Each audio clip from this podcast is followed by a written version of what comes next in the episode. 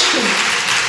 А, очень рада эти выходные, этот субботний день провести в такой прекрасной компании, в преддверии замечательного женского праздника. На самом деле, э, я впервые в вашей церкви, я не знаю, как так получилось, что Ярославль совсем всего ничего от Москвы недалеко – но я никогда не была здесь. Точнее сказать, много лет назад, э, когда такое движение энкаунтеров только начиналось, мы э, с группой э, сестер и братьев из нашей церкви из Москвы Слово жизни приезжали к вам на энкаунтеры, но они не проходили здесь, они проходили где-то в здании, которое где-то за городом вы арендовали, поэтому Ярославль прошел мимо меня. Но мой супруг Олег иногда вас навещает. И каждый раз, когда он возвращается, он всегда с восторгом говорит о вашей церкви, о людях, которые в церкви, всегда полон впечатлений и всегда очень рад, передает мне какие-то многочисленные приветы. Поэтому я вас, не знаю, очень люблю. Поэтому спасибо вам большое, что вы здесь такие есть, замечательные. И вот сейчас я это собственными глазами вижу, ощущаю вашу атмосферу – и это, конечно, здорово, это здорово. И, конечно, мы очень дружим э, с вашими пасторами, э, с, с некоторыми людьми, которые есть в этой церкви, нас связывают, связывают какие-то очень давние, далекие связи из какого-то очень большого давнего прошлого. Так что слава Богу за вас и за вашу церковь. Ну, да, это действительно достойно того, чтобы воздать славу Господу. Я буду делиться сегодня с вами тем словом, которое у меня есть для этого дня, утром и вечером. И начну сегодня с темы, которая называется так. «Моя жизнь, чья это ответственность?» Я надеюсь, что все получится с презентацией, надеюсь. И вы будете еще и видеть на экране какие-то картинки, которые я для вас приготовила. Может быть, так вам будет проще воспринимать. Но в любом случае, надеюсь, что э, то, о чем я буду говорить, это будет вам полезно, благословит вас, может быть, настроит на э, какой-то новый лад, новые перспективы, даст какое-то новое понимание тем вещам, к которым мы иногда привыкаем, и нам кажется, что ну, это нормально, так должно быть, наверное, вот это нельзя изменить, или вот жизнь, она такова, какова она есть. Может быть, что-то поменяется в этом концепте вашем представлении о вещах. Я на это искренне надеюсь. Почему? Потому что когда мы приходим к Богу, э, и вообще в Боге, когда душа человека, душа женщины, вот замечательное название конференции «Душа ее», когда наша душа соприкасается с Богом, с Его присутствием, с Его дивным и чудным миром – то одна вещь происходит в нас совершенно точно. В нас начинают рушиться стереотипы и расширяются наши границы. Границы нашего представления вообще о том, как устроен мир. Представление о некоторых вещах, которые нам казались привычными.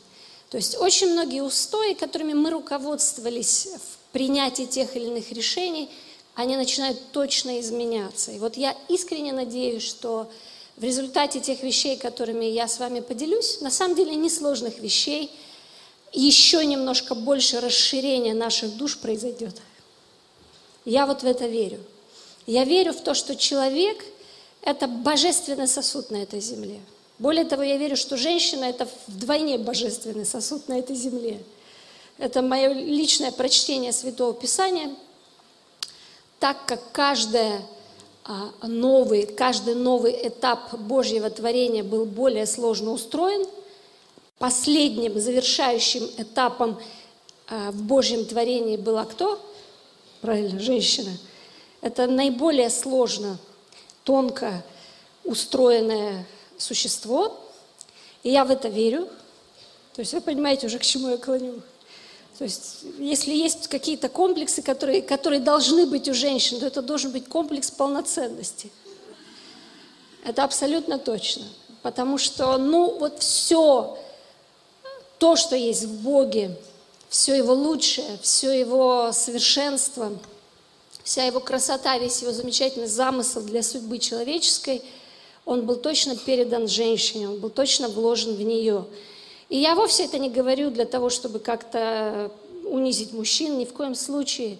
Мы вместе э, с ними составляем совокупность совершенства и вместе с мужчинами передаем, отображаем Бога, отображаем Его образ и подобие. Но тем не менее, та уникальность, которой Бог женщина делил, она бесспорна, и она совершенно очевидна.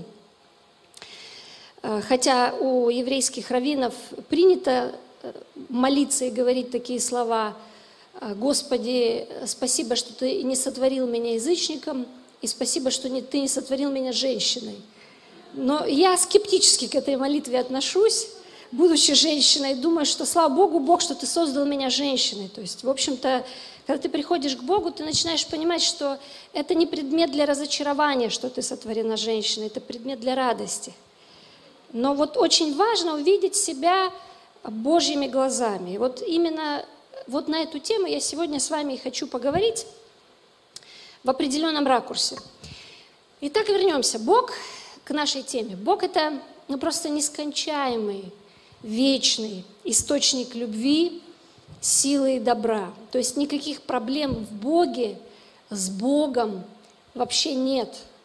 То есть Он настолько великий, что нам мало будет целой вечности – чтобы это величие объять, чтобы это величие познать, чтобы это величие вместить. И вполне возможно, мы никогда не сможем его вместить в полной мере. И каждый раз, всю вечность, если в вечности будет что-то похожее на временное измерение, то каждый раз, каждое мгновение мы будем восторгаться тем, как много всего есть в Боге. То есть Бог, Он не просто великий, Он в своей любви великий. Он в выражениях своей любви великий, Он в доброте к человеку великий, Он в любви своей, которую Он изливает на сыновей и дочерей, Он великий. И Он постоянный источник. Это не источник, который ну, похож на а, водоснабжение наших городов. Три месяца летом отрубают горячую воду в Москве. Ну ладно, не три месяца. Не знаю, что тут у вас в Ярославле. То есть это не постоянный источник. Ты никогда не можешь надеяться, если у тебя центральное водоснабжение. В общем-то, ты никогда до конца не уверен, когда ты кран включаешь, пойдет оттуда вода или нет. Вот Бог, Он не такой источник. Это источник, который всегда бьет, который всегда есть, который никогда не закрыт, у которого нет проблем, в котором нет препятствий – которые 24 часа в сутки, 365 и 366 там, дней в високосный год в году всегда для нас есть. Это просто факт. Никогда он не закрыт. И даже если вы задаетесь вопросом, ну а что если? Нету если. У этого источника нет если. Он вчера, сегодня и во веки тот же. Понимаете? То есть в нем нет никакой проблемы, в его величии нет проблемы, в его любви нет проблемы, в его желании изливать эту любовь. И все, что нам необходимо в этой любви есть, на каждую из нас. В этом нет никакой проблемы, нет никаких вопросов. Так было всегда. Но к этому источнику, о, появились картинки, это хорошо. Смотрите, какая а, существует вещь. К этому источнику нужно добраться. К нему нужно прийти. Метафорически это можно сравнить с океаном, с морем. Вот море, оно есть. Оно всегда было. Ну, с тех пор, как Бог сотворил там моря, океаны, разделил воды и создал эти воды на земле. Море есть. Оно было до нас и будет после нас. Так? Но чтобы увидеть море, чтобы искупаться в море, чтобы насладиться бризом морским. Не все люди живут возле моря. Ты не можешь просто лежа у себя на кровати в Ярославле помечтать и подумать, вот было бы классно, сейчас открываю окно, а там вид на море. Ну, не будет работать, понимаете? Поэтому море есть, проблем с морем нет. В чем тогда проблема, что ты в этом море не купаешься? Понимаете, да? То есть начались препятствия. Потому что И дальше вы будете перечислять, живу далеко, время надо, чтобы поехать, денег нет, чтобы поехать, желание, ну, наверное, есть, но не сильное, чтобы поехать. Поехать некогда, а поеду, где жить буду. А вообще, может, там шторм на море, а может, еще что-то. А вообще, зачем оно мне, это море? Ну, так море хочется, ну, зачем оно мне надо? И множество разных вещей, которые ну, это просто как метафора. Я вот сейчас море беру за метафору, да? То есть в результате море есть, но его у нас нет. Не потому, что море виновато, а потому, что мы не предприняли каких-то действий, чтобы организовать встречу себя с морем. Так? Так. Вы знаете, некоторые места из Библии очень хорошо иллюстрируют эту метафору. И вот сегодня я вам предлагаю а, пару известных достаточно мест Писания из Нового Завета прочесть а, несколько под новым углом. Я уверена, что вы что-то новое для себя сможете открыть и получить. Все эти препятствия, о которых мы можем думать, представлять, когда теперь вернемся к идее Бога, когда мы говорим о нем как об источнике всего хорошего в нашей жизни, всего всего того, что нужно нашим душам, нашему телу, всего, все, все, что мы, в чем мы нуждаемся, все есть в нем. Все есть в Боге, все есть в этом в источнике. Он выражает себя по-разному в этой жизни. Он выражает себя через людей, через божественные связи, через божественные контакты, через то, что обстоятельства нашей жизни складываются так, чтобы буквально вести нас в Божьем провидении – к намеченному или к задуманному, или к тому, что есть в Божьем сердце для нас. То есть этот источник выражает себя очень по-разному. Но есть также и наша с вами часть, есть моя часть, которую я называю моя ответственность. И моя жизнь в конечном итоге будет такой, какой я захочу. И если она не такова, как мне хотелось бы, то причина никогда не вовне, она всегда внутри. Вот, собственно, основная мысль, которую я хочу сегодня с вами поделиться, ее развить. То есть эти вещи, они не извне, они всегда внутри.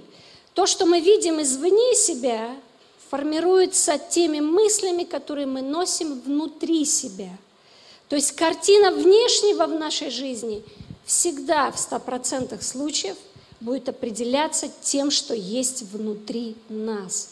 Вы скажете, но есть же вещи, которые мы не можем контролировать. Я не могу контролировать все. Абсолютно точно. Мы не можем контролировать все. Мы не можем контролировать других людей. Мы не можем контролировать какие-то обстоятельства. Мы не можем контролировать какие-то происшествия, какие-то трагедии, какие-то вещи, происходящие на Земле. Прошлый год это очень хорошо показал, что вообще, что мы, собственно, вообще можем контролировать. Но совершенно точно, это единственное, что у нас всегда останется в арсенале. То, что мы можем контролировать, это свои реакции на то, что происходит. Понимаете? А мои реакции, они определяют качество моей жизни. То, как я реагирую – то, что я чувствую, ведь душа это про чувства. Более того, я вам скажу, то, что я решаю чувствовать, вот это будет определять в конечном итоге качество моей жизни. И я вместе с вами хочу сегодня обратиться к довольно известному э, абзацу в Библии, Марка, 5 глава, с 25 стиха, вы будете видеть это на экране, прочесть вместе с вами одну очень давнюю историю о женщине с кровотечением, э, которая страдала кровотечением. Не знаю, кажется, наверное, только ленивый проповедник, евангелист не проповедовал эту историю, когда говорил об исцеляющей силе Христа. Но я хочу сегодня на эту историю вместе с вами посмотреть не с точки зрения того, что Христос хочет и может исцелять людей – а с точки зрения тех вещей, которые протекали в душе этой женщины, которая страдала кровотечением. Что происходило? То есть немножко с другого ракурса посмотреть на привычное нам место Писания.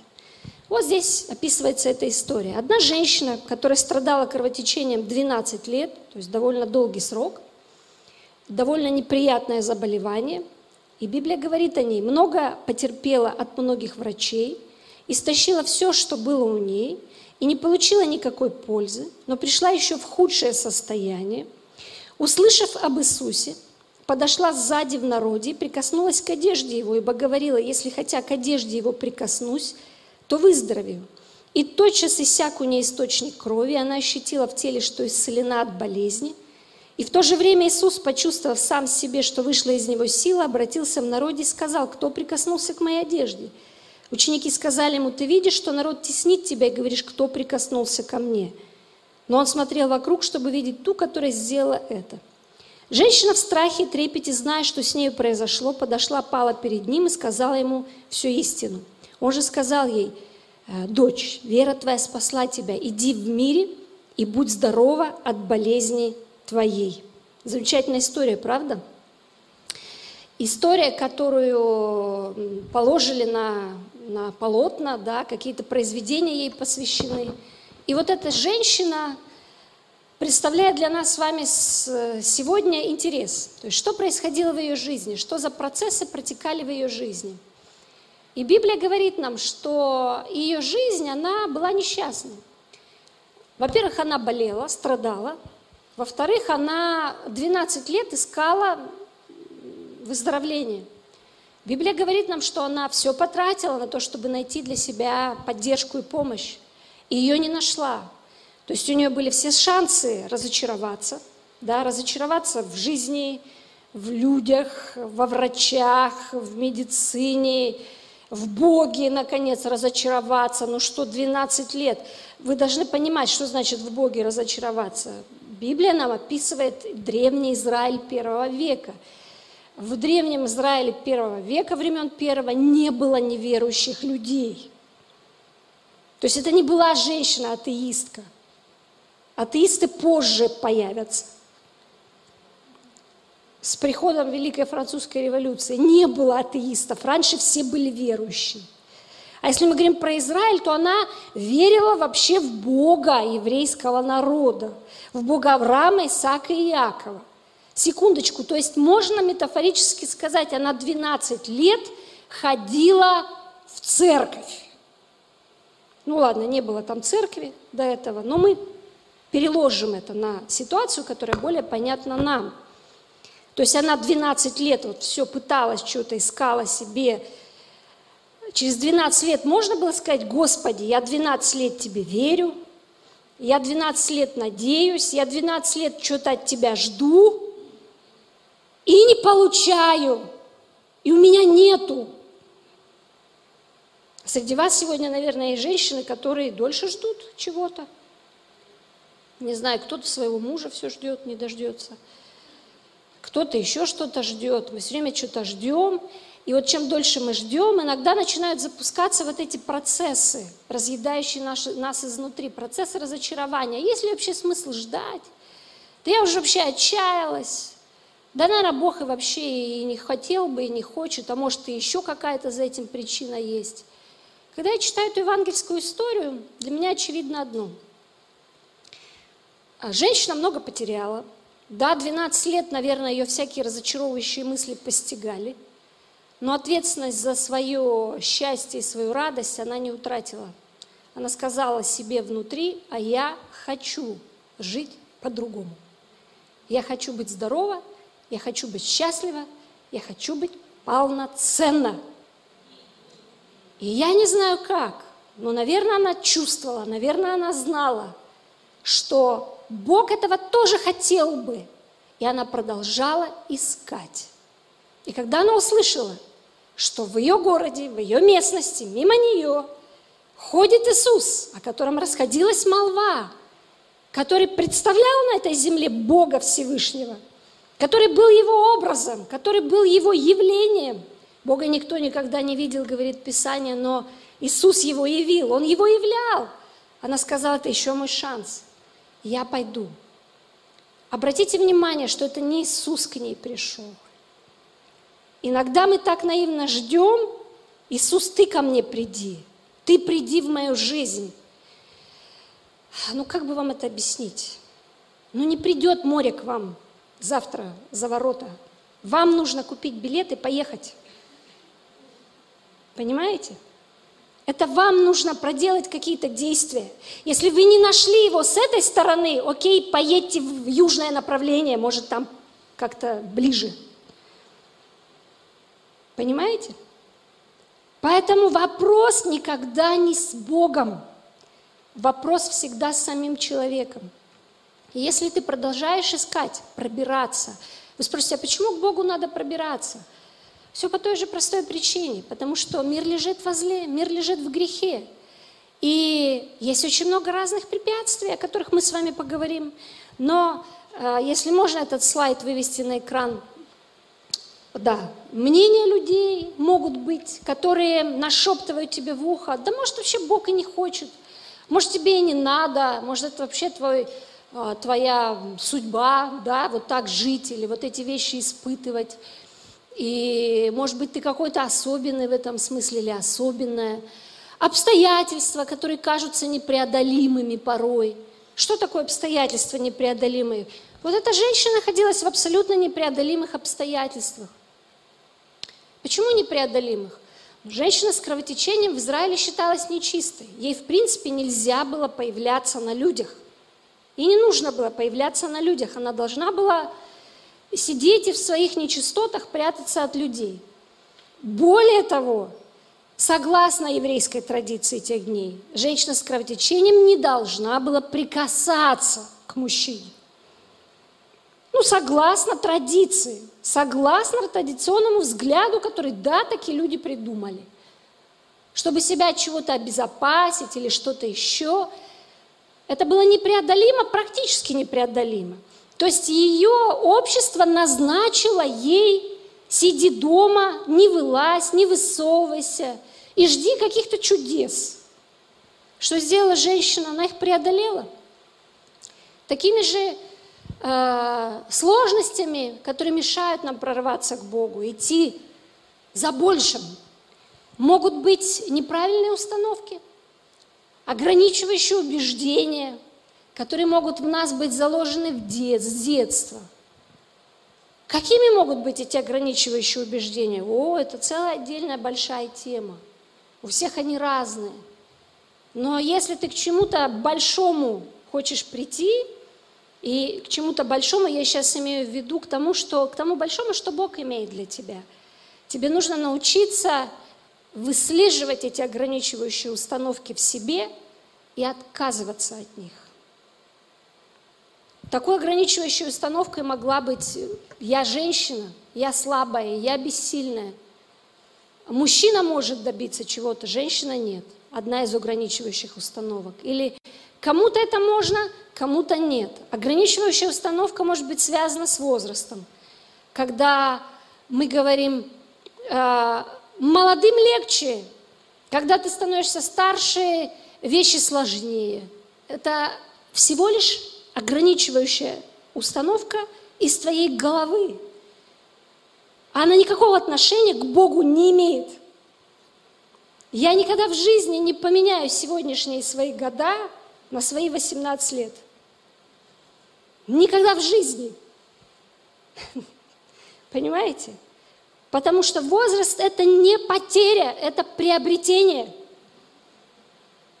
Это твои дивиденды – это не то, что ты теряешь с каждым годом, это то, что ты приобретаешь с каждым годом.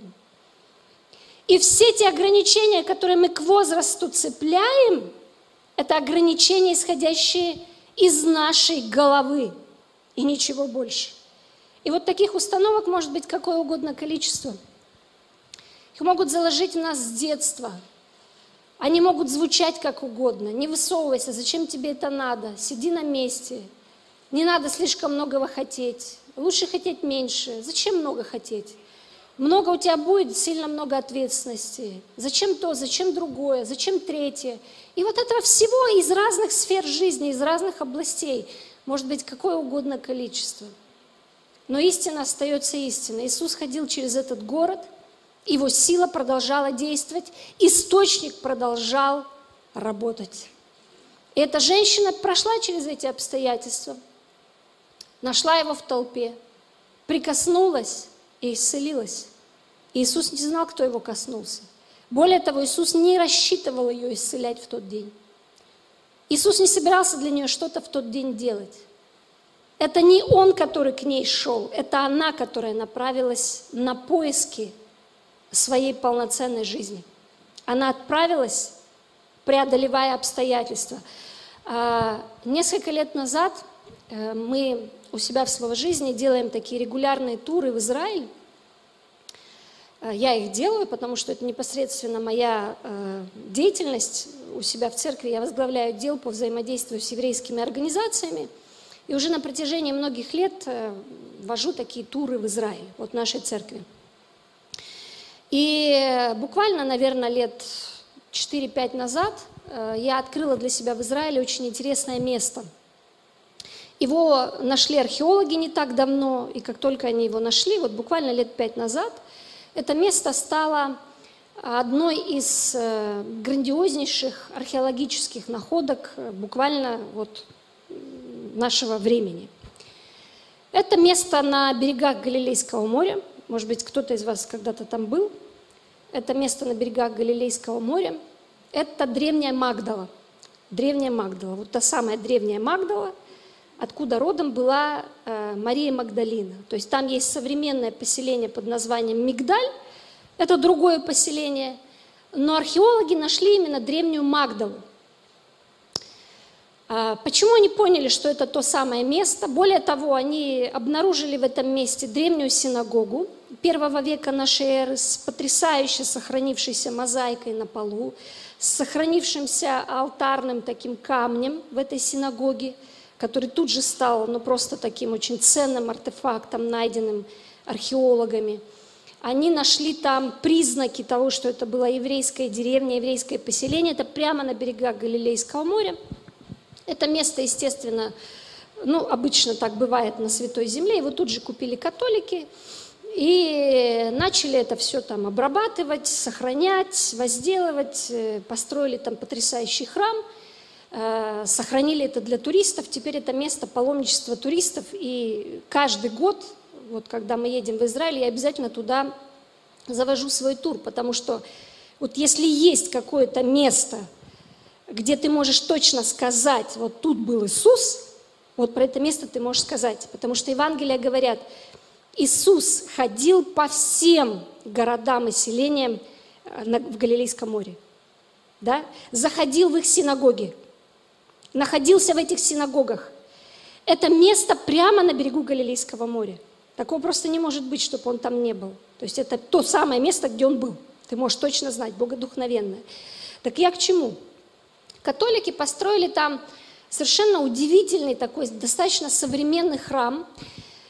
Э, ну, на каждом святом месте они ставят такой храм, место, где люди могут прийти, помолиться, поразмышлять, почитать Писание. И в этом храме оставили на нижнем этаже храма пол из аутентичных камней вот той мостовой первого века, то есть они сохранили эти камни, то есть вы спускаетесь и буквально ощущаете себя на улице первого века, вот с этими булдыжниками.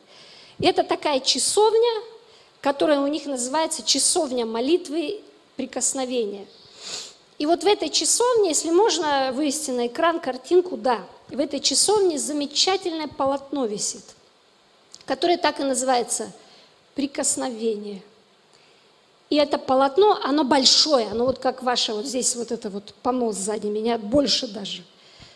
И вот вы спускаетесь туда и совершенно ощущаете, воссоздаете для себя всю эту евангельскую историю о том, как женщина – несчастная, страдавшая, кто причинил ей боль, уже не важно, почему это с ней случилось, ну потому что в жизни случаются вещи, которые мы не можем их объяснить, мы не можем их описать, они просто случаются. И кровоточить может не только тело, кровоточить может и душа. Правда? И когда душа кровоточит, это больнее. Это больнее. И вот там вот эта картина потрясающая, современная картина – которая называется, так и называется, прикосновение. Совершенно богодухновенное, совершенно.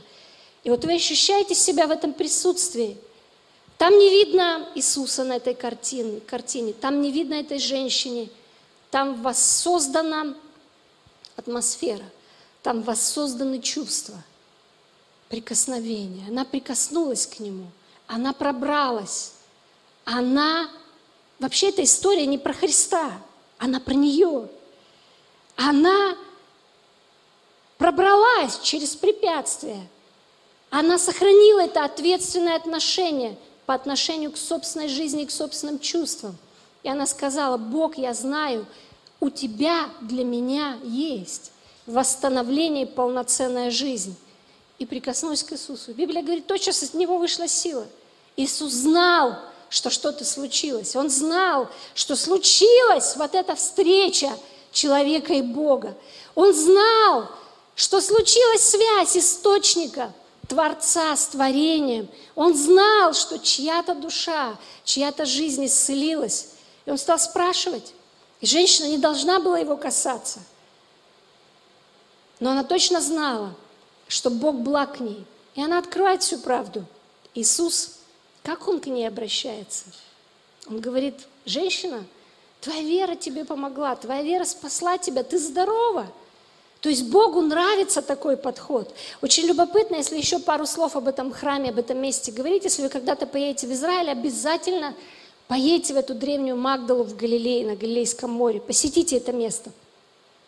Вообще этот храм, он называется Дюкинальтум, что в переводе с латыни означает «закиньте на глубину».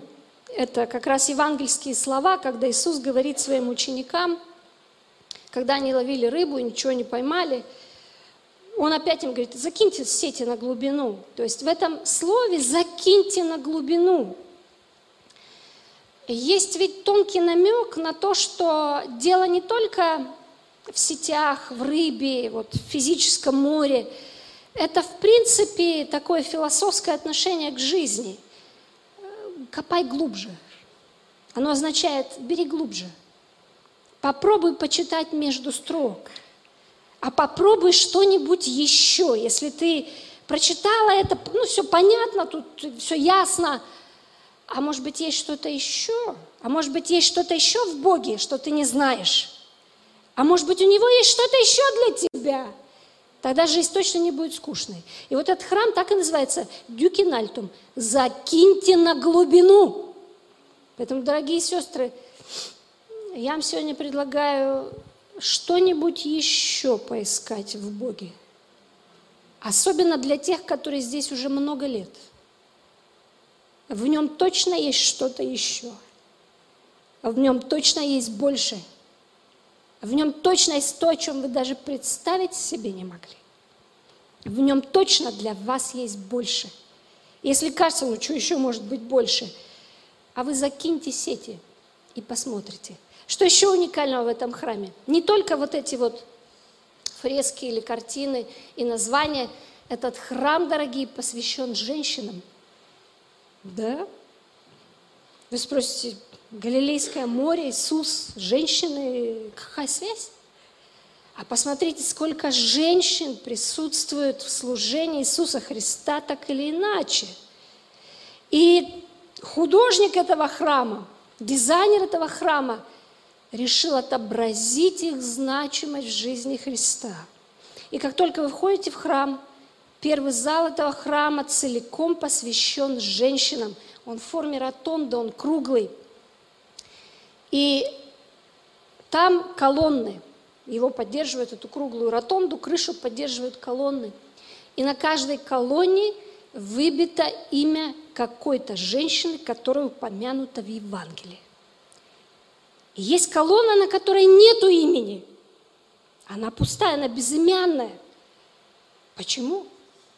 Потому что дизайнер говорил так, богодухновенный человек.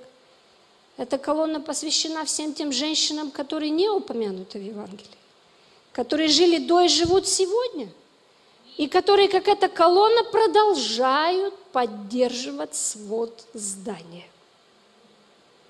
Ну, красиво. Как почтили женщин в этом месте, правда? Оказывается, какую идею художник этому придал? Женщины в этом мире – это те самые колонны, на которых держится, да что там говорить-то, все мироздание. Убери эти колонны, и нету этого дюкинальтум красивого храма. Но это первый этаж. А если вы спускаетесь внутрь, вот там прикосновение. Потому что колонна, да, это мы про то, что мы можем, умеем, делаем, носим. Мы все такие коня на скаку и так далее. Но нам всем нужно прикосновение к источнику, потому что мы не вечные двигатели. Иногда женщины наивно полагают, что они вечные двигатели и на своем энтузиазме могут делать все и всегда. А потом оп, и сломались. И вот этот энтузиазм, это тоже не евангельская истина. Каждой из нас нужно источник. Все время приходить к этому источнику, все время восстанавливать свой ресурс, восстанавливать свой духовный ресурс, восстанавливать свой эмоциональный ресурс, восстанавливать свой душевный ресурс, прикасаясь к нему. И вот тогда ты, да, это колонна, которая можешь долго и много, потому что у тебя есть связь с ним. Вот такое интересное место, правда? Так что вернемся к этому, к этому евангельскому сюжету. Итак, ее желание, желание этой женщины быть полноценной привели ее к Иисусу. Около него было тесно. Ей было туда нельзя, было много препятствий.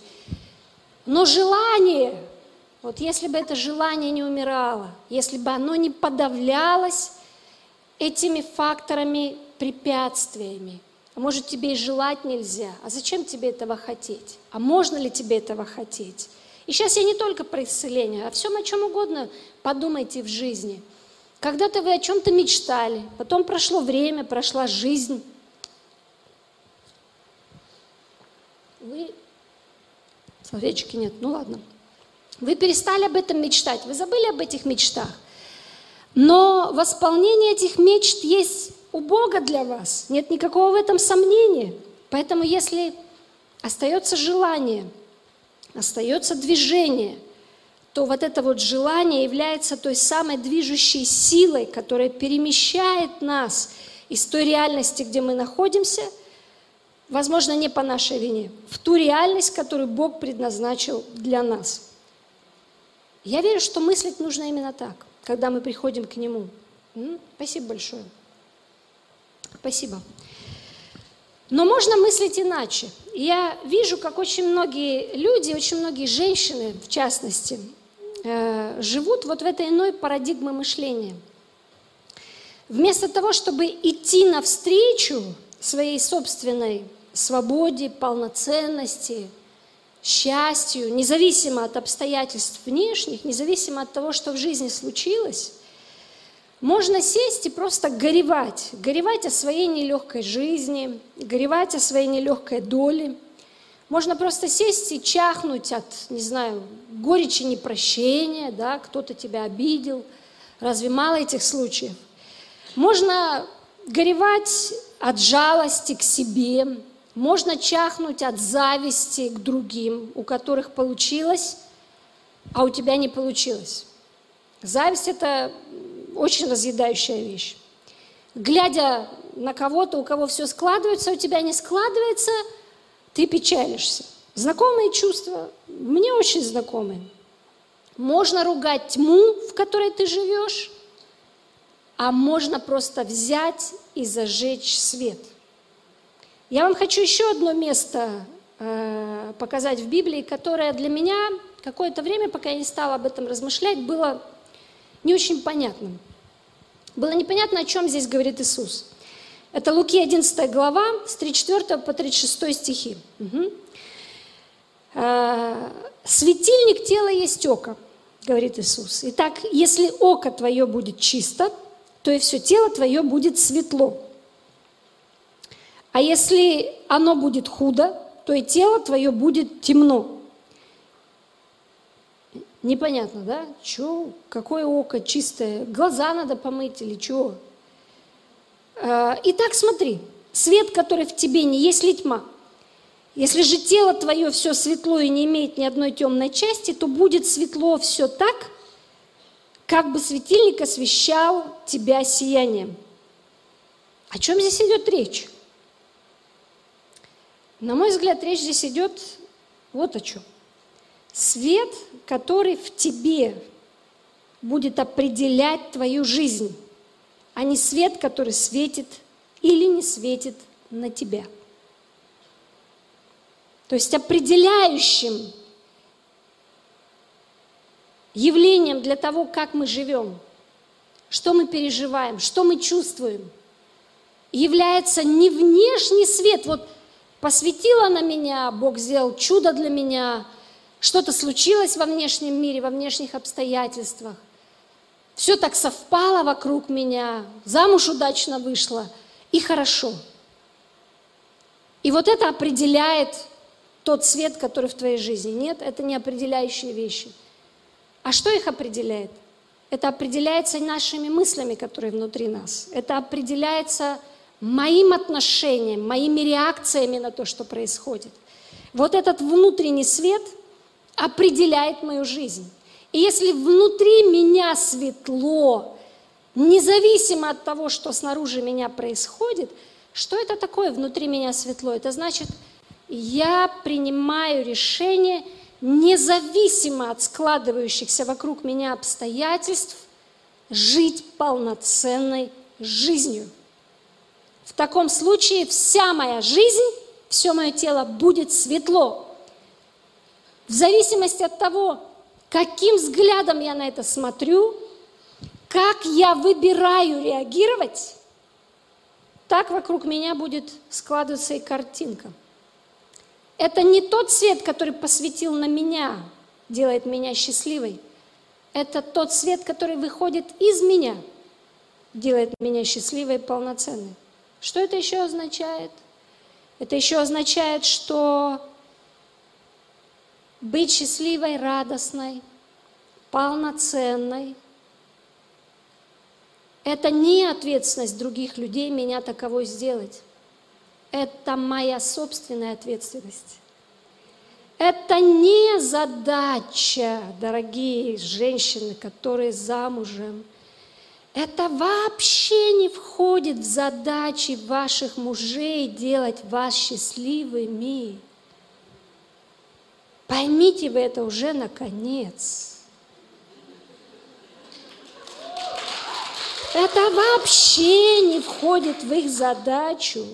И если вы свое состояние счастливости, удовлетворенности полноценности перекладываете на плечи этих бедных мужчин, то мне и их, и вас искренне жаль. Потому что это так не работает. Вы для них непосильная ноша. Им бы с собой разобраться. А тут еще эту женщину сделать счастливой. Поэтому выкиньте эти ограничивающие установки из своей головы. Ты не сделал меня счастливым, счастливой. Будь проклят тот день, когда я вышла за тебя замуж. Я с тобой несчастна, как будто он виноват. А они не виноваты. Я вам больше скажу, мамы, это не ваши дети делают вас счастливыми. Поэтому не надо за них держаться. Отпустите уже этих ваших взрослых детей на волю. Пусть живут своей жизнью, как хотят. Как хотят? А если они не того будут хотеть?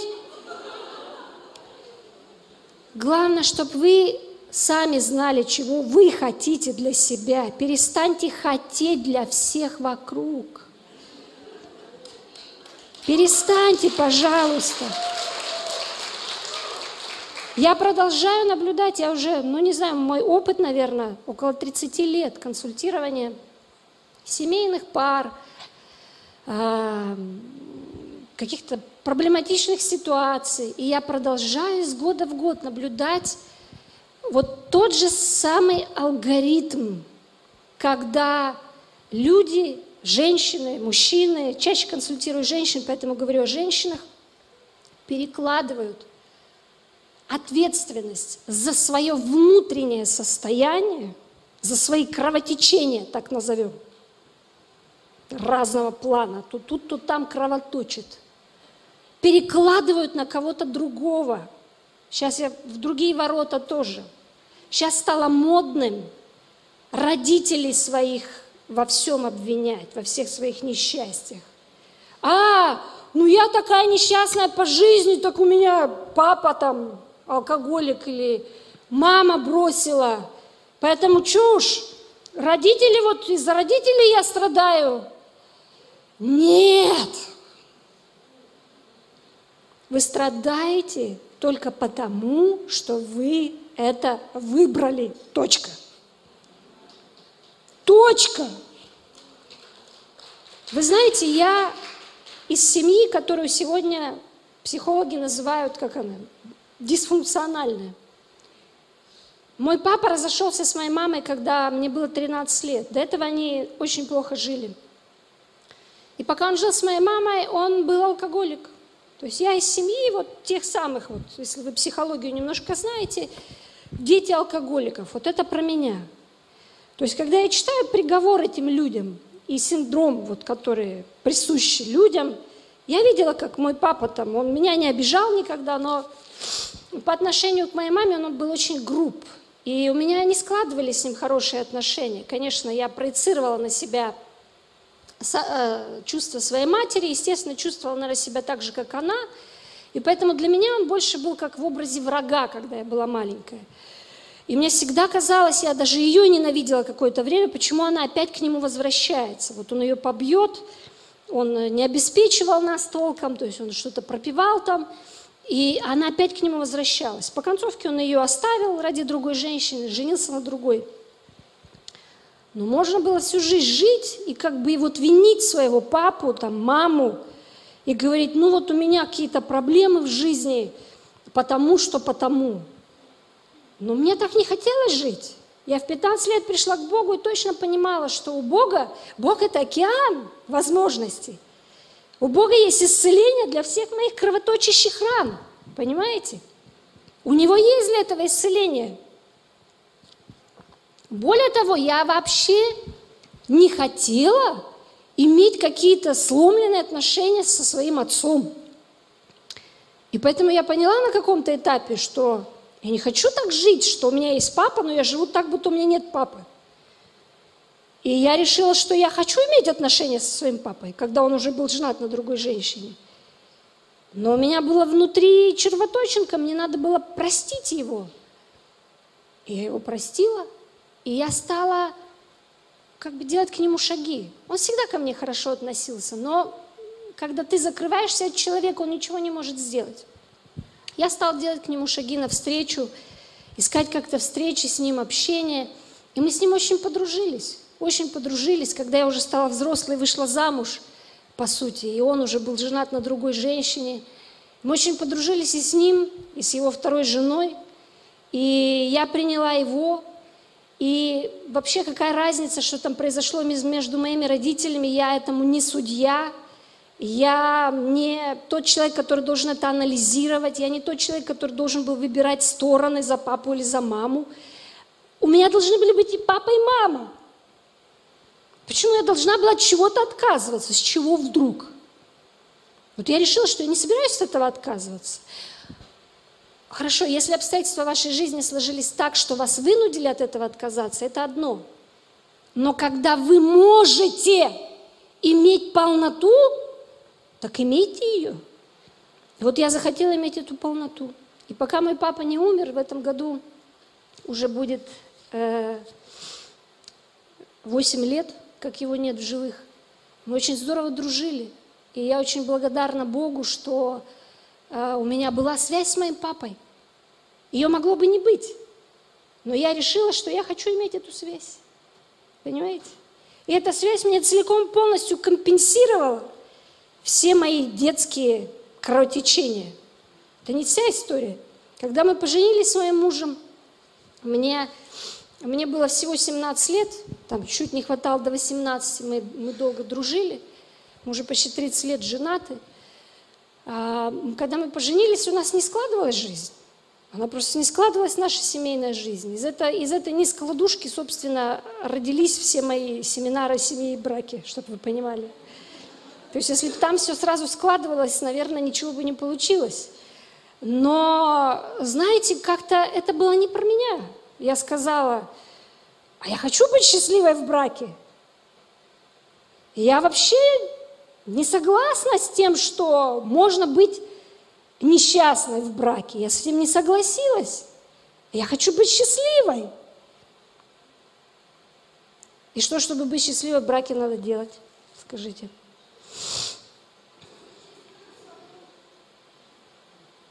Сейчас кто-то подумал, найти правильного мужчину. Адресок не подскажете? Где их раздают? Это неправильная парадигма. Это вот как раз из серии навязанных установок. Ищи того, который сделает тебя счастливой. Нерабочая схема. Нерабочая от слова совсем. Да, конечно, есть какие-то, какая-то, ну, как это, как это назвать, сов, не, не, даже не совместимость, а ну как-то вам должно быть друг с другом, какая-то общность у вас должна присутствовать, да, какое-то притяжение должно присутствовать, но при этом идеальных их не существует в природе. Их просто не существует, поверьте. Поэтому я решила быть счастливой. Что я для этого сделала? Купила книги. И стала учиться быть женой. Счастливой женой. Научилась. Научилась. Каким-то вещам учусь, учусь до сих пор. Продолжаю учиться. Не мужа учить, учиться сама. Почувствуйте разницу. Сама учусь. Если в какой-то сфере меня что-то не устраивает, или что-то идет не так, как задумано, естественная наша человеческая реакция. Мы так воспитаны – это детская реакция, это реакция родом из детства. Это называется инфантилизм. Детское поведение. Кто виноват? Ищу виноватых. Кто виноват, что жизнь идет не так? Кто виноват? Государство виновато, там, муж виноват, новая тема, родители виноваты. Да оставьте в покое же ваших родителей, простите их, мамы, папы ваших бедных. Но они были как могли, они лучше не могли быть, они сделали лучшее, что могли. Сделали как могли. Но нету никакого смысла сидеть и обвинять своих родителей, что в твоей жизни что-то не так сложилось.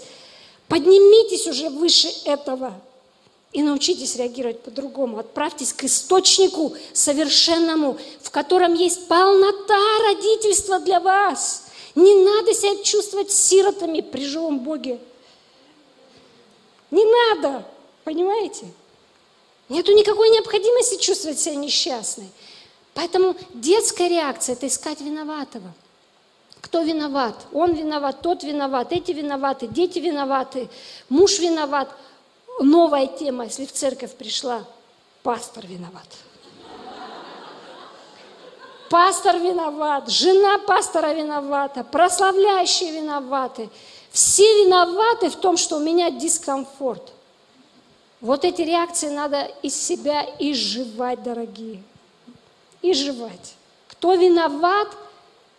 Никто не виноват. Никто не виноват. Иисусу пришли задали вопрос, кто виноват? Господь, что вот он родился слепым. Кто виноват? Родители его, кто провинился? Что им Иисус сказал? Забудьте вообще обо, обо всех вот этих причинно-следственных связях. Идите к источнику, доверяйте Богу. Его прошлое не равно его будущему. Точка. Твое прошлое, твое будущее не определяет.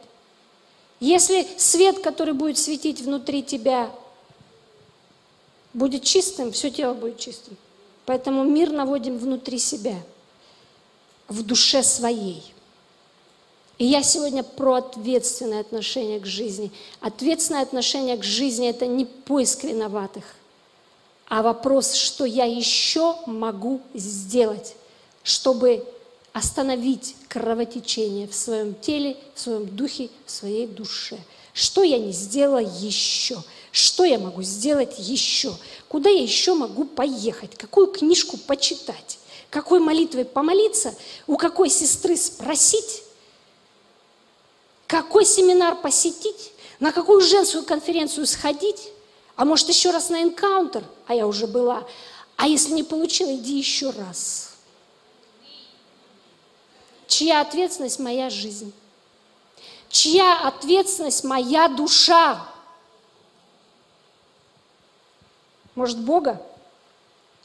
Бог, ну ты ж для меня не сделал. Это вот шарманка, которую верующие любят заводить. А Господь вот не пришел. Вспоминайте эту историю про эту женщину, которая встала и пошла к нему, прорываясь через обстоятельства, через мнение людей, через ограничивающие свои установки, через традиции. Она говорит, а я хочу быть здорова, и ничего мне не помешает. И я знаю, что у Бога это есть. Поэтому я хочу, у Бога есть, иду через препятствия, результат в Евангелии на лицо. Притча о блудном сыне я буду заканчивать. Еще одна знаменитая евангельская история. Ну да, там, простите, не женщина, там мужчина. Но мы все себя можем ассоциировать с этим героем. Еще раз хочу зафиксировать у вас вот эту парадигму. Есть сын, есть отец. Сын в проблеме – ну, сын в проблеме, да, известная всем притча. Сын ушел, взял имение, ушел от отца. Обратите внимание, что отец ему не препятствует, то есть сын свободен, свободен жить как хочет, живя как хочет, он пошел, добрался до проблем. Эти проблемы его опустошили, разъели, он упал, грех его душу об, обворовал. Да, грех его душу разъел, душа его пришла в упадок, ровно так, как и его жизнь. У него по-прежнему есть отец. Скажите, в этой притче отец идет его искать? Нет. Но отец его ждет. Отец его ждет. Он ждет его. Что происходит в этой притче? Сын однажды, Библия говорит, перечитайте эту историю, приходит в себя – что такое прийти в себя? Прийти в себя – это как раз уйти вот от этого мышления, кто виноват. Все вокруг виноваты. Виноват тот, кто рожек не дал поесть, виноват, кто зарплату не доплатил, виноваты эти женщины, которые его совратили, или что там еще. Что, что виновато? Да ничто не виновато. Вопрос, что я могу сделать? И вот он пришел в себя и вспомнил, что у него есть отец. И он сказал, встану и пойду к отцу моему, я пойду. Я пройду через препятствия, я пройду через свои какие-то ограничивающие установки, я пройду через свою идею. Я же потратил имение отца. Примет ли меня отец? Может быть, он прогонит меня? Может быть, у него нету больше для меня? Может быть, он обижен на меня? Может, я ни на что больше не могу рассчитывать? Что это ограничивающая установка о Боге? В головах верующих иногда эти установки, ограничивающие Бога, нужно отслеживать ограничивающие Бога установки. В Боге нет никаких ограничений, абсолютно никаких. В Боге нет тупиков, все тупики в нашей голове. Тупики только в головах у людей. Нет никогда тупиковых ситуаций, их не существует в природе. Каждая ситуация, даже если она кажется сверх какой-то ненормативной или ужасной, эту ситуацию каждую Господь может и хочет обратить нам во благо, любую. Абсолютно любую. Более того, во благо не только нам, но и людям, которые вокруг нас. Даже так. Поэтому он поднимается и идет. Идет к отцу. И отец его, Библия говорит, ждал. Он встретил его с распростертыми руками. Но это был сын, который встал и пошел. Это был сын, который захотел вернуться в отчий дом. Это был сын, который захотел, внимание, жить по-другому. Поэтому чья ответственность моя душа? Чья ответственность те процессы, которые в ней происходят? Только моя. У Бога нет проблем, у Бога нет препятствий, ничего от нас не прячет, Он ничего от нас не скрывает, но Он нас подталкивает. И сегодня Я этим закончу. А, я хочу вас оставить с вопросом. Что хочешь ты? Что ты сегодня хочешь? Как ты сегодня хочешь, чтобы было в твоей жизни? Я не прошу тебя описывать, что есть. Я бросаю тебе вызов подумать о том, как бы тебе хотелось. Что бы тебе хотелось. И я вас оставлю с домашним заданием, если позволите. Мы еще раз с вами увидимся вечером, и я буду вам немножко другую тему проповедовать. Но я вас оставлю с э, этой конференции вот с таким заданием. Вам не обязательно его выполнять сегодня, может быть, вы сегодня даже не успеете, но обязательно к нему вернитесь. Сядьте в свое молитвенное время или во время, которое вам удобно, а, когда вас никто не отвлекает, не беспокоит, когда вы можете немножко поразмышлять о себе, о своей жизни, и ответьте себе на вопрос, что ты хочешь. И вам нельзя хотеть для других людей, потому что я знаю многих из вас, у вас вы в духе Марфы, Э, вы сразу напишите, хочу, хочу, чтобы ребенок поступил в МГУ, хочу, чтобы у мужа была работа, вот столько-то зарплаты, хочу, чтобы свекровка исцелилась, хочу купить папе трактор, хочу, чтобы у сестры все сложилось так, спокойно. Хватит хотеть за других людей. Ладно? Это неправильные хотелки. Оставьте хотелки других людей им самим. Нельзя ни для кого ничего хотеть. Это вредно, это вредоносно, это неправильно, более того, это манипулятивно. Это вы хотите, а почему вы решили, что другие люди этого хотят?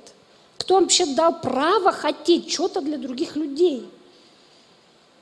Серьезно. Поэтому вот этого всего хотеть нельзя, ладно? Только то, что хотите вы. Минимум 10 Десять, я вас прошу. Вы думаете, это легко? Десять вещей, которые вы хотите в своей жизни. Только очень-очень хотите. Кто-то сейчас спрашивает, а что так можно? А вообще хотеть можно? Почему? Потому что у нас еще одна парадигма есть в голове. Бог, а что ты хочешь для меня? Господи, ты все, что ты хочешь. Читайте внимательно Евангелие, дорогие. Когда Иисус подходил к человеку, который был очевидно болен, Иисус всегда задавал вопросы. И один из очень популярных вопросов, который задавал Иисус людям, звучал так. Что ты хочешь? Что ты от меня хочешь? Другими словами, Бог все время побуждает нас к взаимодействию с Ним. Он все время побуждает нас к ответственности. Потому что когда мы говорим, а ты чего хочешь, мы перекидываем свою ответственность. Можно я ничего не буду хотеть? Можно я как бы буду плыть по течению? Можно ты будешь для меня хотеть, а я буду вот плыть? Нельзя. Чего хочешь ты? И неважно, сколько вам лет. Что вы хотите? Какой вы хотите видеть свою жизнь? Какой вы хотите видеть вашу душу через 5-10 лет? Как вы хотите себя ощущать? Чего вы хотите достичь? Как вы хотите повлиять? Да, влиять можно, это отлично. Мы все друг на друга так или иначе влияем. Что вы хотите? Итак, дорогие мои, минимум 10 вещей. У меня, к сожалению, нет возможности это проверить у вас. Но я надеюсь на ваше благоразумие. Что вы хотите? Запишите это. Запишите это от руки. Не печатайте это в телефон. Пишите это. Есть какая-то потрясающая, э, не знаю, как, как, как это назвать, связь, да, какая-то связь вот, магическая, когда человек из мозга в руку, в бумагу, что-то происходит. Вот на молекулярном уровне что-то происходит – когда вы эти вещи, которые внутри вас, заложены Богом. Вы просто не знаете, что туда заложено. Какие глубины туда заложены. Дорогие, закиньте на глубину. Куда вам нужно закинуть? Внутрь себя. Я вообще в последнее время пришла к мысли, и отказалась, точнее сказать, я отказалась от мысли, что Бога надо искать вовне. Бога нужно искать внутри собственной души. Бездна бездну призывает. Вот эта душа твоя, это бездна Творцом созданная. Закинь на глубину сеть своей души. И там попробуй отыскать Всевышнего. И вот тогда душа твоя придет в гармонию потрясающую. Вот тогда ты переживешь Творца иначе. Мы все ходим, ищем Его, где-то по конференциям ездим. То там Бог, то тут Бог. О, новое движение, там Бог. Если движения внутри нету, нету нигде его снаружи, поймите. Если внутри море не волнуется, снаружи тоже штиль. Не надо его искать снаружи. Ищите его внутри. Царство Божие внутри вас есть, сказал Иисус. Внутрь. Занимайтесь собственной душой в молитве. Поэтому 10 вещей. Что я хочу?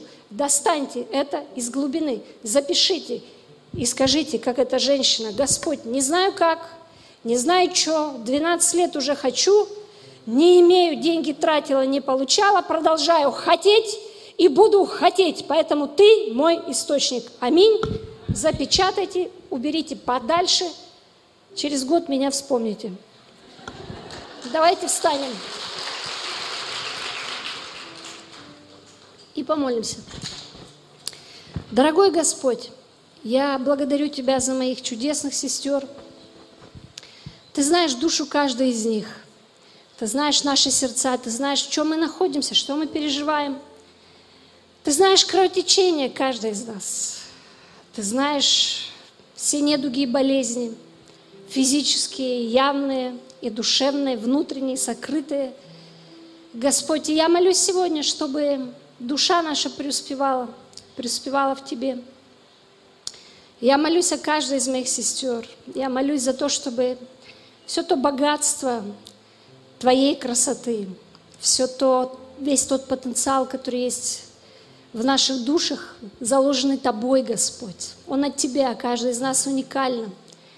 В каждой из нас есть уникальная глубина. В душе каждой из нас есть уникальные глубины, Господь. И я молюсь, чтобы у нас была мудрость вычерпывать эти глубины, закидывать на глубину, на глубину и в глубине находить Тебя, находить Тебя, поднимать это на поверхность и проживать эти глубины в своей жизни, обретая Тебя внутри во имя Иисуса Христа. Я молюсь за Твое прикосновение, каждый из нас. Я молюсь, Господь, Ты прикоснись и я также молюсь о том, чтобы каждый из нас сегодня вернула себе ответственность за свою жизнь, что бы это ни означало, перестала обвинять или, может быть, негодовать на обстоятельства жизни или недоумевать. Мы не все можем объяснить, но вернула бы себе ответственность за то, что я здесь и сегодня могу сделать, как я могу чувствовать, как я могу реагировать. Господь, Ты мой вечный источник, и в Тебе нет недостатка. Ты мой папа, Ты мой папочка, Ты мой отец, Отец Небесный. И я к Тебе прорываюсь, я к Тебе простираюсь, мы к Тебе простираемся. Через какие бы там ни было ограничения, помоги нам понять, что это за ограничения, помоги нам избавиться от этих ограничений, помоги нам расширить наши души, чтобы там тоже не было границ, Границ прежде всего для тебя. Границ для того, что ты хочешь сделать в наших жизнях и через наши жизни, чтобы ты через них был прославлен, дорогой Господь. Поэтому благослови моих сестер, дай мудрости, дай им понимание и дай каждой из них найти тебя внутри своего сердца, внутри своей души. И да будет Твое имя прославлено во имя Иисуса Христа. Аминь.